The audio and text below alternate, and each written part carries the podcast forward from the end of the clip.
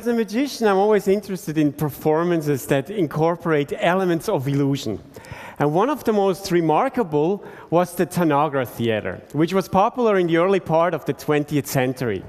It used mirrors to create the illusion of tiny people performing on a miniature stage. Now, I won't use mirrors, but this is my digital tribute to the Tanagra Theater. So, let the story begin. On a dark and stormy night, really, it was the 10th of July, 1856. Lightning lit the sky, and a baby was born. His name was Nikola, Nikola Tesla. Now, the baby grew into a very smart guy. Let me show you. Tesla, what is 236 multiplied by 501? The result is 118,236. Now, Tesla's brain worked in the most extraordinary way. When a word was mentioned, an image of it instantly appeared in his mind. Tree, chair, girl.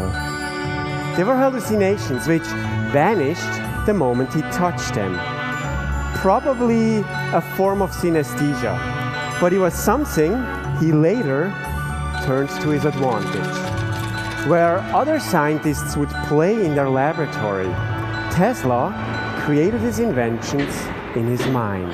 To my delight, I discovered I could visualize my inventions with the greatest facility. And when they worked in the vivid playground of his imagination, he would build them in his workshop. I needed no models, drawings, or experiments. I could picture them as real in my mind, and there I run it, test it, and improve it. Only then do I construct it. His great idea was alternating current. But how could he convince the public that the millions of volts required to make it work were safe? To sell his idea, he became a showman.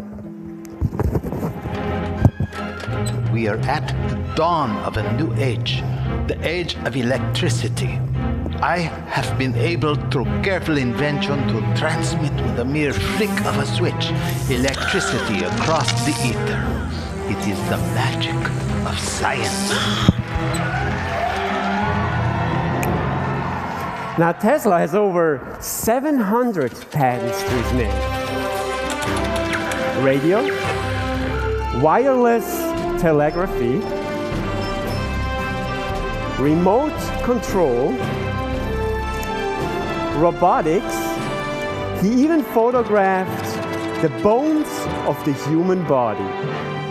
But the high point was the realization of a childhood dream, harnessing the raging powers of Niagara Falls and bringing light to the city. But Tesla's success didn't last.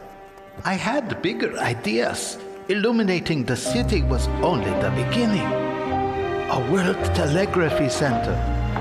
Imagine news, messages, sounds, images delivered to any point on the world instantly and wirelessly. It's a great idea. It was a huge project, expensive too. They wouldn't give me the money. Well, maybe you shouldn't have told them it could be used to contact other planets. Yes, that was a big mistake. Tesla's career as an inventor never recovered. He became a recluse. Dodged by death, he spent much of his time in his suite at the Waldorf Astoria. Everything I did, I did for mankind. For a world where there would be no humiliation of the poor by the violence of the rich. Where products of intellect, science, and art will serve society for the betterment and beautification of life.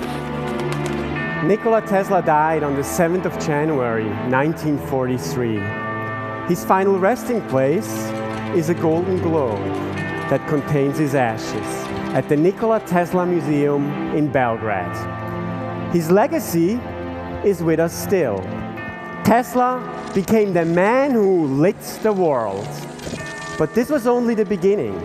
Tesla's insight was profound. Tell me, what will man do when the forests disappear? When the coal deposits are exhausted? Tesla thought he had the answer. We are still asking the question. Thank you.